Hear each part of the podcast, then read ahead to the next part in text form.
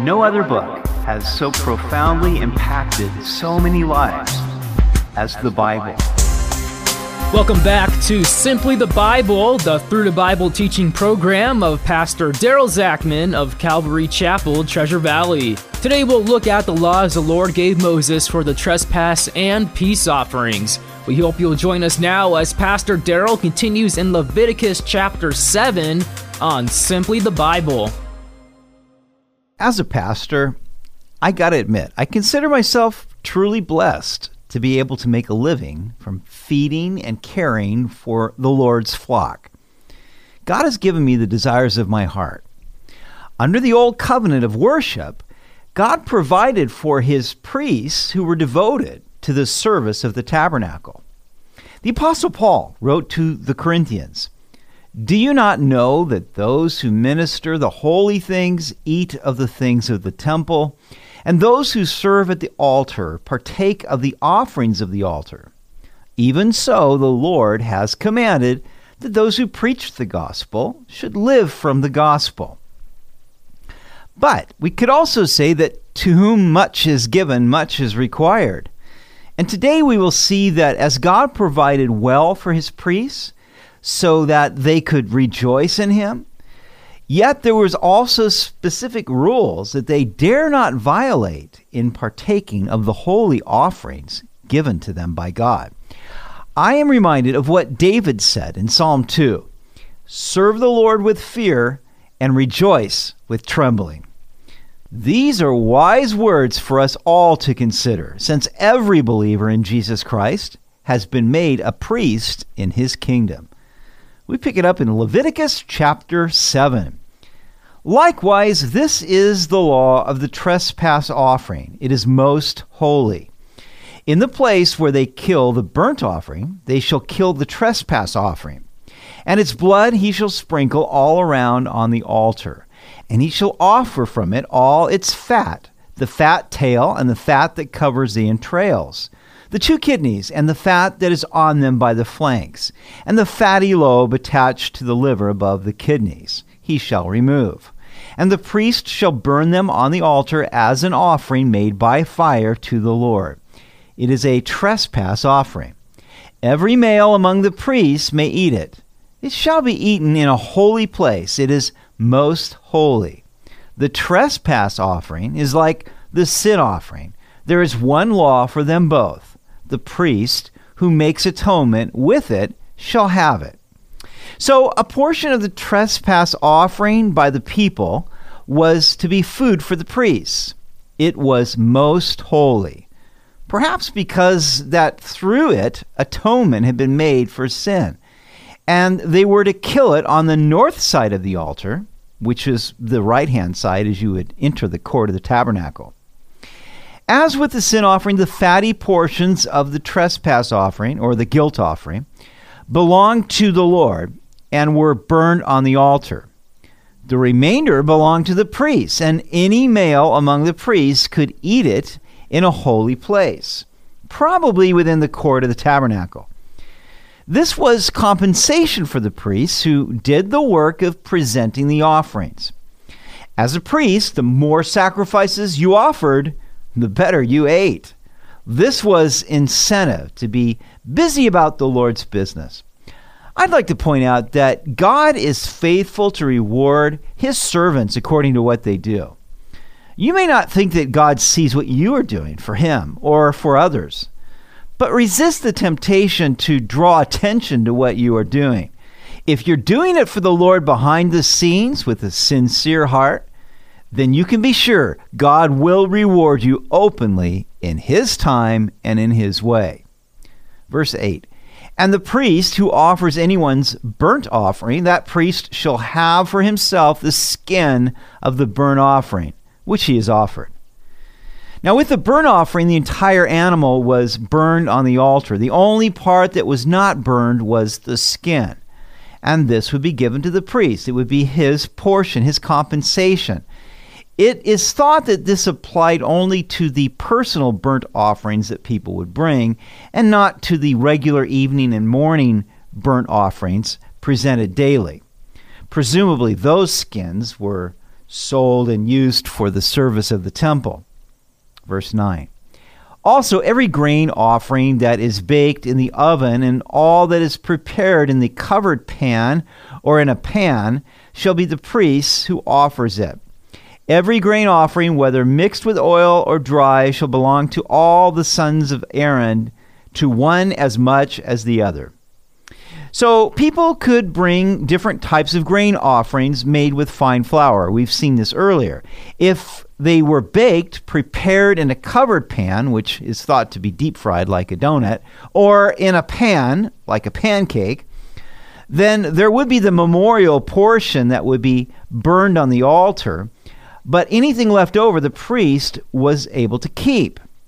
And if the worshiper brought raw flour, either dry or with oil, then the priest portion would be divided among all the priests, all the sons of Aaron. We're not told why God makes this distinction. Why, if it's baked, the one priest gets it, and why, if it's fine flour and raw, then it had to be divided among your fellow priests. Next, the Lord gave the law for the peace offering. This offering was generally in celebration of the peace enjoyed by the worshiper with God. It is also known as the fellowship offering for this reason. It was the only offering that was partaken of in three ways God, the priest, and the offerer all got a portion. It was divided into three types here according to the motivation in bringing the peace offering. It could be for thanksgiving, in completion of a vow, or in a free will offering. Verse 11 This is the law of the sacrifice of peace offerings, which he shall offer to the Lord. If he offers it for a thanksgiving, then he shall offer with the sacrifice of thanksgiving unleavened cakes mixed with oil, unleavened wafers anointed with oil, or cakes of blended flour mixed with oil. Besides the cakes, as his offering, he shall offer leavened bread with the sacrifice of thanksgiving of his peace offering. And from it he shall offer one cake from each offering as a heave offering to the Lord. It shall belong to the priest who sprinkles the blood of the peace offering. The flesh of the sacrifice of his peace offering for thanksgiving shall be eaten the same day it is offered. He shall not leave any of it until morning. Because the peace offering was a voluntary celebration of fellowship with God, you could bring it just because you wanted to express your gratitude to God. Perhaps He had answered prayer or showed you mercy in some way, or maybe you recovered from sickness, or perhaps God granted you safety on a long journey, or maybe He provided for you abundantly in your harvest. Whatever the reason, it could even be that you were just thankful that God had forgiven you of your sins. As when the sinful woman came and fell at Jesus' feet, washing them with her tears and drying them with her hair and anointing them with fragrant oil. If the peace offering was for thanksgiving, then the offerer was also to bring a grain offering of unleavened cakes and oil. In addition, he was to bring leavened bread. These were not to be burned on the altar, but raised up to the Lord as a heave offering, that is, moving it up and down. And then it was given to the priest. Since this was a festal offering, having both unleavened cakes and leavened bread to eat would make the meal complete. Now, with the peace offering, the offerer also received a portion to eat before the Lord himself, a portion of the meat. The stipulation on that was that the meat had to be eaten the same day that it was offered. Verse 16. But if the sacrifice of his offering is a vow or a voluntary offering, it shall be eaten the same day that he offers his sacrifice, but on the next day the remainder of it also may be eaten. The remainder of the flesh of the sacrifice on the third day must be burned with fire, and if any of the flesh of the sacrifice of his peace offering is eaten at all on the third day, it shall not be accepted, nor shall it be imputed to him. It shall be an abomination to him who offers it, and the person who eats of it shall bear guilt. The peace offering could also be in fulfillment of a vow. For example, one could take the vow of a Nazarite. We hear about this in number six, in which you would eat nothing from the vine and you couldn't cut your hair for a specified time. After you fulfilled your vow, then you would offer a peace offering in addition to the burnt offering, a sin offering, and a drink offering. Here we are told that if the peace offering was in fulfillment of a vow, the offerer could eat the meat the first and second day, but could not eat it the third day. The same rule applied if it was a voluntary or a free will peace offering. If any of the meat remained until the third day, then it had to be burned with fire. It was an abomination to eat any of it on the third day. Verse 19 The flesh that touches any unclean thing shall not be eaten, it shall be burned with fire. And as for the clean flesh, all who are clean may eat of it. But the person who eats the flesh of the sacrifice of the peace offering that belongs to the Lord, while he is unclean, that person shall be cut off from his people. Moreover, the person who touches any unclean thing, such as human uncleanness, or an unclean animal, or any abominable unclean thing, and who eats the flesh of the sacrifice of the peace offering that belongs to the Lord, that person shall be cut off from his people. If any of the meat touched something unclean, for example, a dead carcass, then that meat would be unclean and could not be eaten. Or if the priest was unclean, for example, he touched a dead body, and then he ate some of the peace offering, then he would be cut off from his people. Now, that phrase is somewhat ambiguous. It could refer to the death penalty and perhaps mean that the Lord himself would be the executor, since no one would really know if the offender had been unclean or not. Others see it as meaning that the person would be isolated from family and relatives. Either way, the penalty for eating the holy offerings when you were unclean was very severe. The overarching theme of all of these laws in Leviticus 7 seemed to be the holiness of the offerings presented to God. They were God's, and God was sharing them with his priests. And in the case of the peace offering, they were also shared with the offerer. Anything that God sets apart as holy is to be treated as holy, that is, with reverence, and not as a common thing.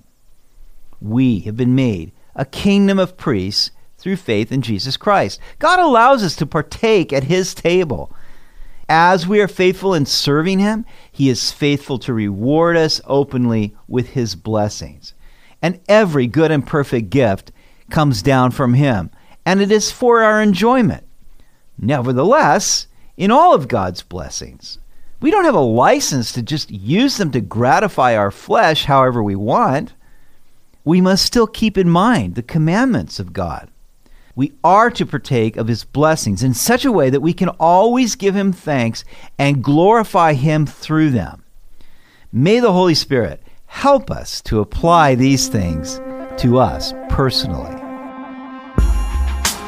You've been listening to Simply the Bible, the Through the Bible teaching program of Pastor Daryl Zachman of Calvary Chapel, Treasure Valley. They meet Sunday mornings at 10:30 at Pepperidge Elementary School in Boise. Also, to listen to any of Pastor Daryl's teachings or to find out more about the church, go to their website at calvarytv.org. We'd really love to hear from you. You can also text welcome to 208 314 3377. That's 208 314 3377. Next week, we'll look at which foods were acceptable and which were unacceptable to eat. We hope you'll join us as we continue through Leviticus on Simply the Bible.